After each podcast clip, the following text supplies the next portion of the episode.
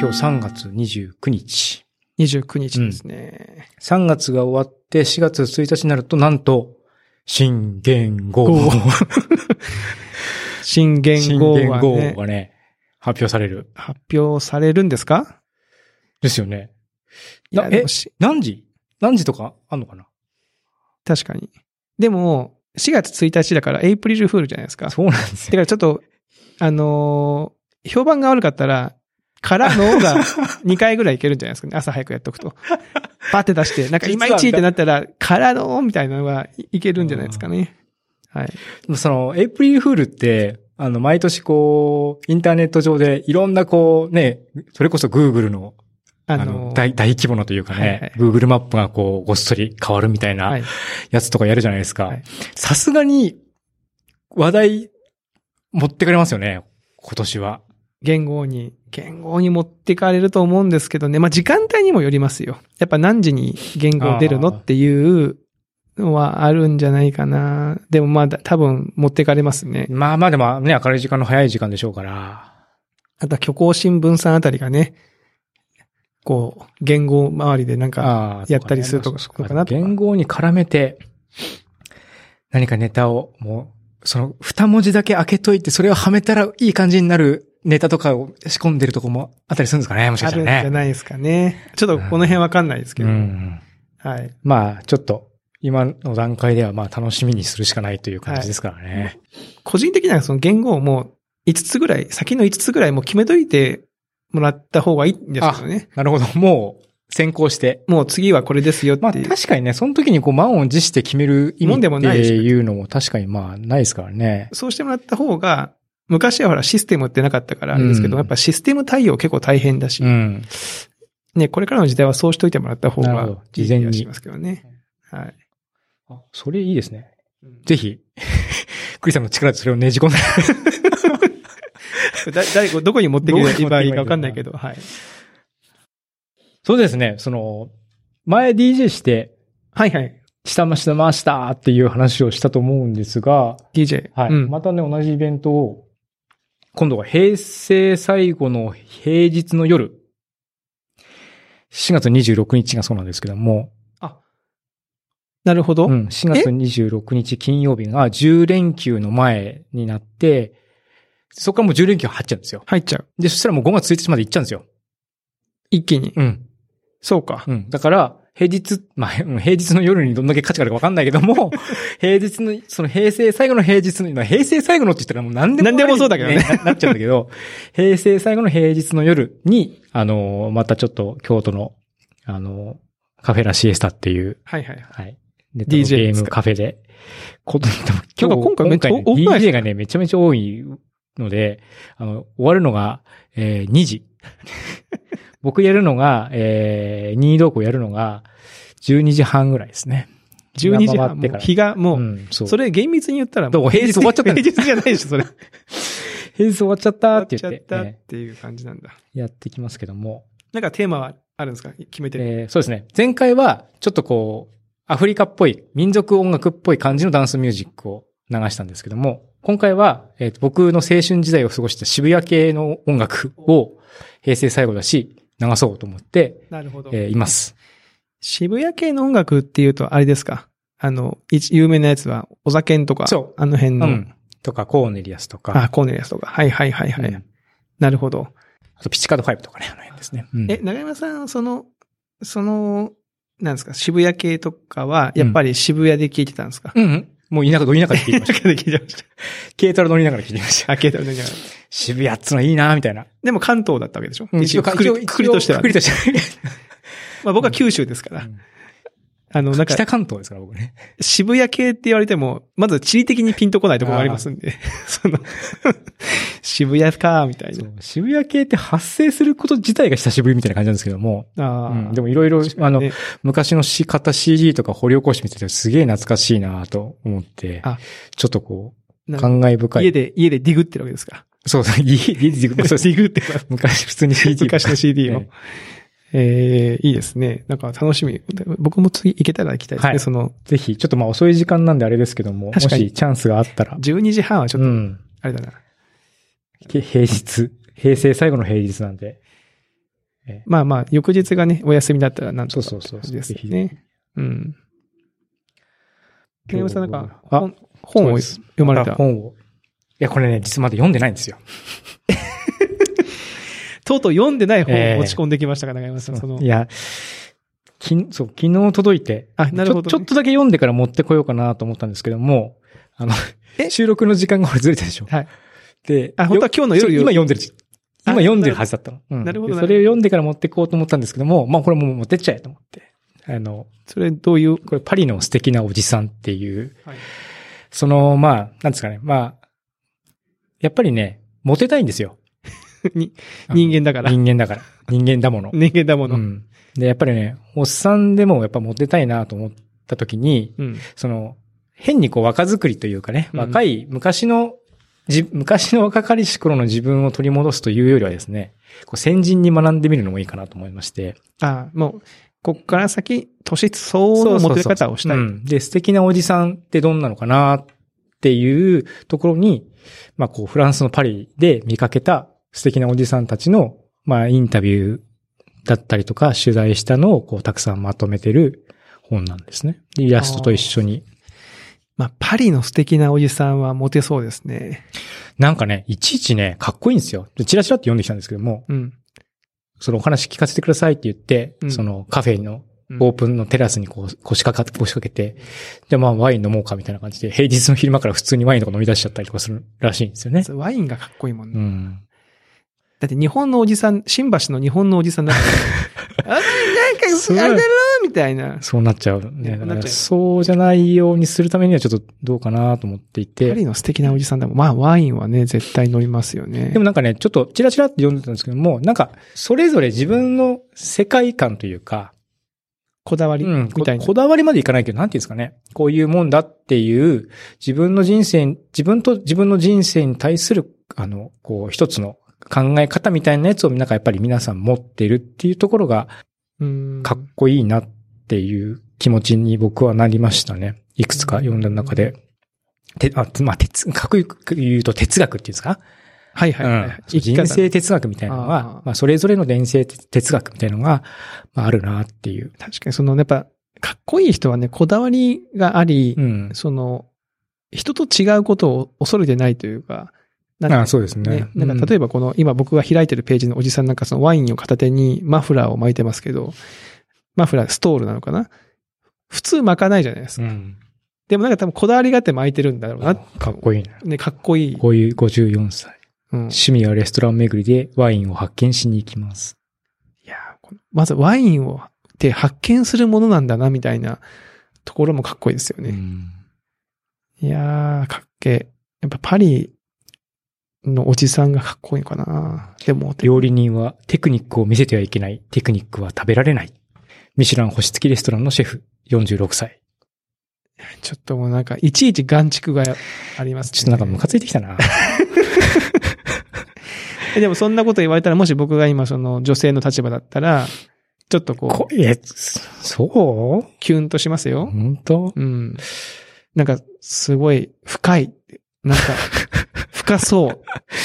みたいな、うん。あるじでゃもん。フランスでもなんかね、あの、結構、あフランスでっていうか、この本がそうなんですけども、まあフランスでもいろんな人種の方にインタビューしていて、そういう、フランスにいる中国の方とか、あうん、あ、そういった、あの、まフラあン移ス民人だけじゃない。うんまあ移民だったりとか、まあそこにす、まあ今住んでるとかっていう方にも、あのインタビューしているのもちょっとこうパラパラと見て面白そうだったんで買ったんですけども、日本人とか乗ってるんですかね。いあのね、同行してるこのあ広岡さんって方はインタビューされてました。この方はなんかギャンブル、あの、がすギャンブルというか、ああ、うん、こう競馬が好きで、はい、ではい、。まあパリに行ってもこう競馬を楽しんでるっていう話をこうして。何なんですかねそのパリでっていう、就職なんだやっがぱパリなのかなパリなんじゃないかな。パリで、ほにゃららが、いちいちかっこいいんじゃないですかね。ああ、新橋でだと、まあ、ちょっそとうか、確かにな。ね、パリで、パリでレストラン巡りと、新橋でレストラン巡りはちょっとイメージが確かに焼き違鳥う。みたいな感じになっちゃいますもなんかね、イメージがちょっとついちゃいますからね。えー、だからちょっと長山さんがこう日々、これを読んで日々、どんどんかっこよくなっていくわけでしょそうなりたいなと思って。もう僕がこう、ね、こういう収録しながら、惚れてまうやろってなっていわけじゃないですか、それは。つまり。懐かしいですね。まあ、懐かしいのもね、うん入れていこうと思いまして。はい。ちょっとねなるほど。またちょっとその中で面白いやつがあったらちょっと教えてください。 もうちょっとこ。れ、うん。はい。ちょっとまだ、 まだすいま読せみん。読み読んでないので。収録のね、僕の都合で収録のタイミングを変えてしまったがために起きたハプニングというところいで、や、まあ、いや、まあ、読んでる本読んで持ってこいっていう話なんですけど、いえいえいや、これちょっとね、ま面白そうだったと。あ、面白そうだったんで。はい。わうん。かりました。僕、クリスさんははい。僕の方はですね、あの、まあ、毎回映画の話してますけど、前回はスパイダーマンの話をしましたけど、はいはい今回はですね、キャプテン・マーベル、あ、キャプテン・マーベルもなんか、皆さんこう、絶賛期して待ます、ね。していって、絶賛みたいな。す見ますねすげえ良かったですよ。お、マジですか。もうね、はい。あの、前、この放送で、あの、サミュエル・ L ・ジャクソンイヤーだって言ったじゃないですか、この、ん。今年は。で、キャプテン・マーベルでは、その1995年前後の、本当その、そのあたりが時代設定なんですよね。うん。だから例えばそのコンピューターがいちいち Windows の古い画面だったりとか、 はいはいはいあえ、ちゃんとそういうせ設定が、あるんですよ。ああ。ちょっとネタにもなってて、ちょっと若干ネタバレっぽいですけど、うんだからそのデータを読み込まなきゃっていう時に、ちょっとロードが長くてみんなこう待っちゃうと か、なんかその、なるほど。小ネタとして。小ネタとしてこう、そういうのが散りばめられてて、すごく、あのー面白いですし、あのね、もう、なんか、パルプフィクションっていう僕の大好きな、はい、サミュエル・ L ・ジャクソンの、あ、サムエル・ L ・ジャクソンの言い直した。サムエル・ L ・ジャクソンの出世作のパ、パロディじゃない、オマージュか。オマージュしたシーンがあって、すごいいいんですよね。えパラプフィクションのオマージュが入ってる。あの、入ってます。へえ。あの、まあ、めなんかこう、わかる人はわかるあ。ーまあなんか、えーサミュエル・ L ・ジャクソン自体が何もしないんですけど、そのサミュエル・ L ・ジャクソンに話しかけるときに、あの、あの、ファストフード店で売ってそるうなんだジュースをこう飲みながら出てくるシうん。ーンなおんですー、へえ。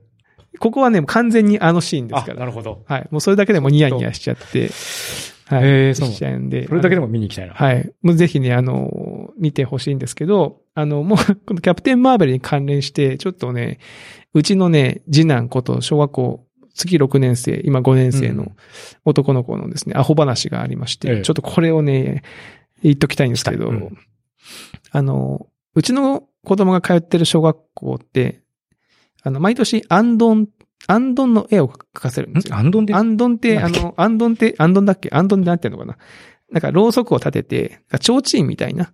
あの、四角いやつそうそう、四角いはいはいはいはやいつ。四角いなんか枠の中にろうそくを立てうんて、うんうん周りに紙を巻いて、はいはいこう、光を照らして、っていうやつの、その絵を、周りに紙を書いてね貼るんですけど、毎年その絵をですね、希望者には書いてもらって、飾るっていうイベントがあるんですよ。うんで、うちの子はなんかそれで毎年やってるんですけど、で、今年、えー、アンドの絵を描いてきたって言う言って持ってきたんですよ、家に。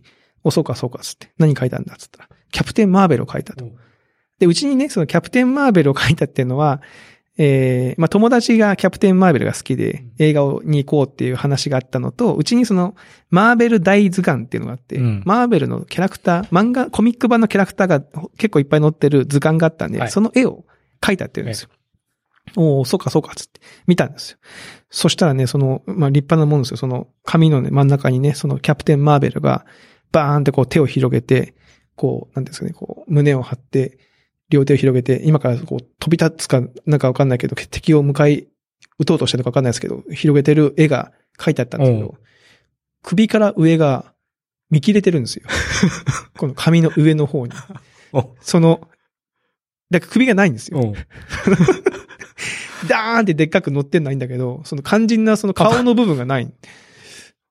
で、え、これ、顔はどうしたのって言ったら、いや、はい、入りきらんかったって言うんですよ え、下から書いたのそうそうそう。で、え、どっから書いたのって言ったら、手から書いたの。ああ、ええ手から書く珍珍しい純度で書くね。で、うん普通、普通ですよ。こう、なんか、なんとなく、大人だったら、こう当ての丸を書いて、こう、体はここ、顔はここって書くじゃないですか。まあ、総力までしなくても、顔から書き始めるでしょ、大か体。なと思いますけどね。手ですよ。ええまあ、手から書いてもいいけど、その、入るかどうかはわかるやろ、みたいな、その、で、もうそれで、もうなんか首から上がない、なんかその、両手を広げた人の絵だから、もう何かもわかんないんですよ。えで、ちょっとなんか、あまり見栄えも良く良くなかったんで、ちょっと消して書き直したらって言ったんですよ。だから本人はめんどくさがって、ええって言うけど、もうもうけけ鉛筆だしけ消して書き直せよっつって。で、こう一緒に消してあげて。で、次じゃあ、そのキャプテンマーベルは、その図鑑の絵を見たら顔がね、漫画の絵だから別にキャプテンマーベルっぽくないんですよ。あ女の人なんですはい普通の。これわかんないから、スパイダーマン書いたら、つっうて。んその図鑑に載ってたスパイダーマンは誰が見てもスパイダーマンだし、つって。で、本人は、うん、って言いながら、こう、スパイダーマンのページを出してあげて、で、書くときは、ちゃんとこう、顔のなんとなく丸を書いて、体はこうだっていう、なんとなくのこう構造を書いて、そこは後で消せばいいから。で、なんとなくこうんうう、んこう書いていけばいいんだよって教えてあげたんですよ。うん分かった。で、書いておき、書いてみなって言って。で、僕はその違うことをしてて。で、本人がね、もう途中で飽きちゃったんですよね。でも書いてて、どれどれって様子を見に行ったら、その、じょ上の、そのなんか、スパイダーマンの上、上半分の外の線だけ書いた上で、右の脇腹の色を塗ってるんですよ。そそこはまだ何も書いてないんですよ。何も、下下書きも何もないところに脇腹の色から塗ってるんですよ。 だ、だ切れも触れたんかと思って。そこ何にもないやろ、みたいな。ちょっとね、アグレッシブすぎるだろうとあ思っ。て。子供ってあれですね。なんかね、パッと思いついたらそこから始めちゃうから。始めちゃまうんあ手からで、しょうね手から始め、書き始めちゃうし。脇腹から塗色り、塗り始めるし。色塗るし。案の定絶す 対る。また、巻き丸から始まったら、整合性取れなくなるか取られね。なくなる。案の定ね、取れてないんですよ。その、いやもう、いや、ちょっともう、ちゃんとやれよ、お前は、つって、そんな別にね、し怒られるような宿題でもでもない、うんアンドンの絵でも、僕からめちゃめちゃ 怒られて、ちゃんとせえ、つって言われたっていうね、は話なんですけど、面白い。な、子供。子供はね、面白いですね。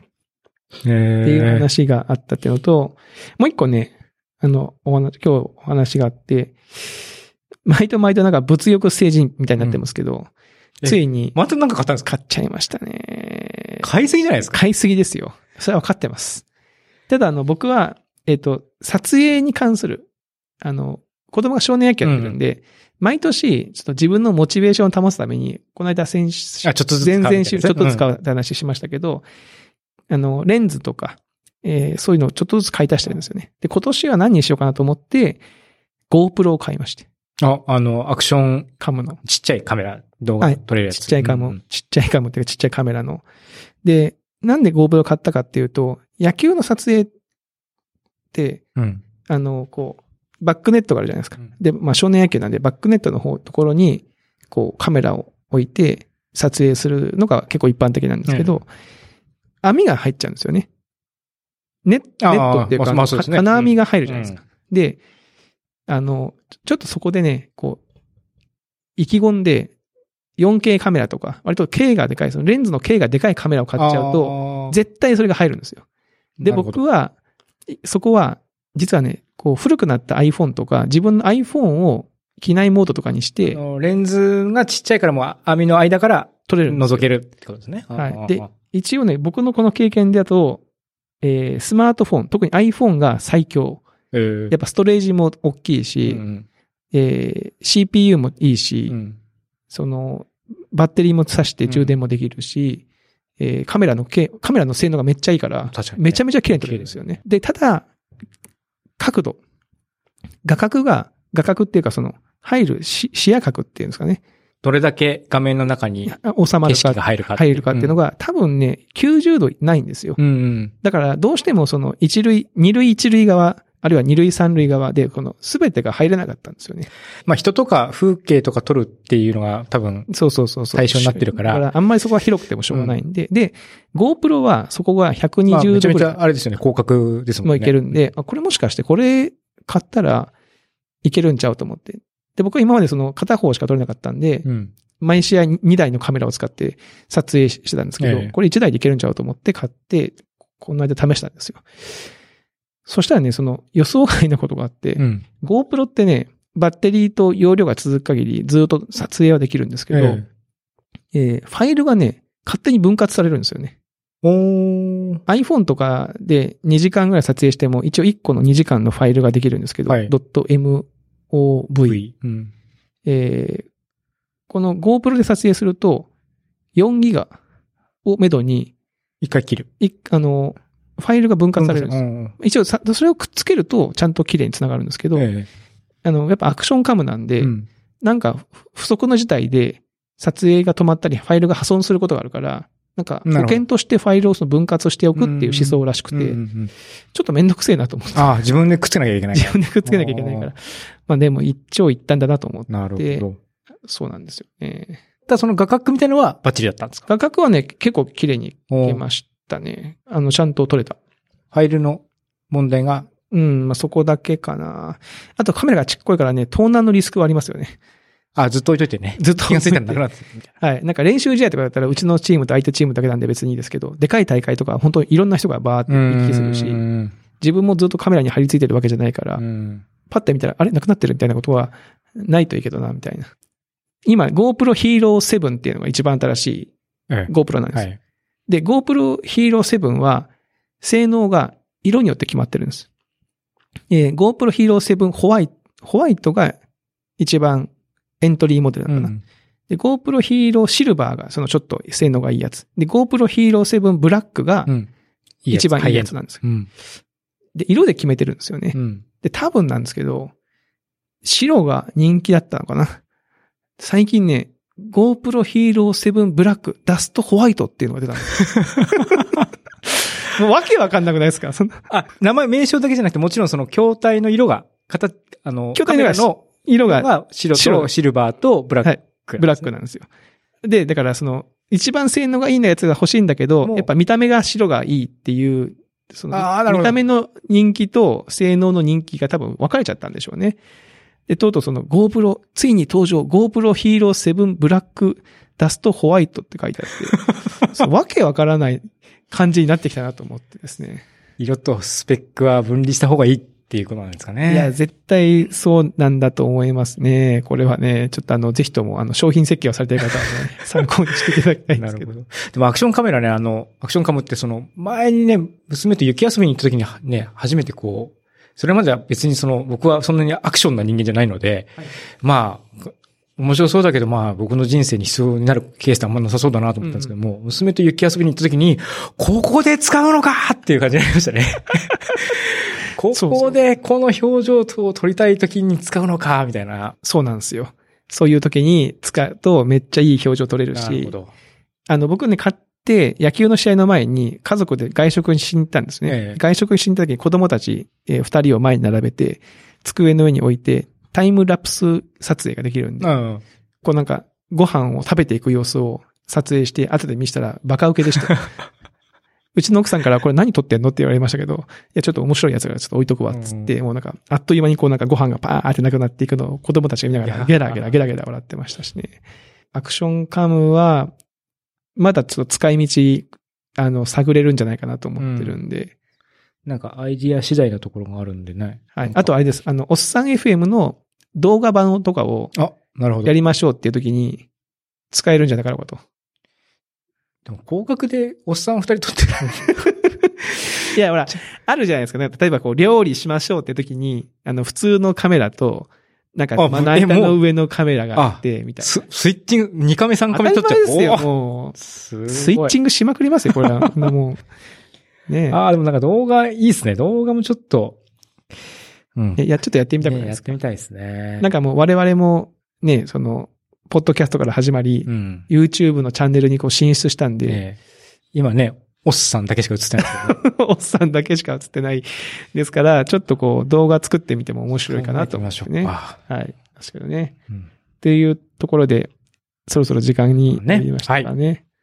ではもう言語の発表を楽しみにして、そうですね。何になんだろう。なんでしょうね。なんでしょうね。長山もしくはクリスみたいな。ね、うん。でも人名にはならないですからそうね。ですね。でも自分の漢字が使われてたらちょっと嬉しいですか長とか山とか。まあ、長はあるかもしれないですね。もしかしたらね。なんとか町。確かに。クリスはないですからね、まず。なさそうですね。もう栗がもうなんかもう栗で すから。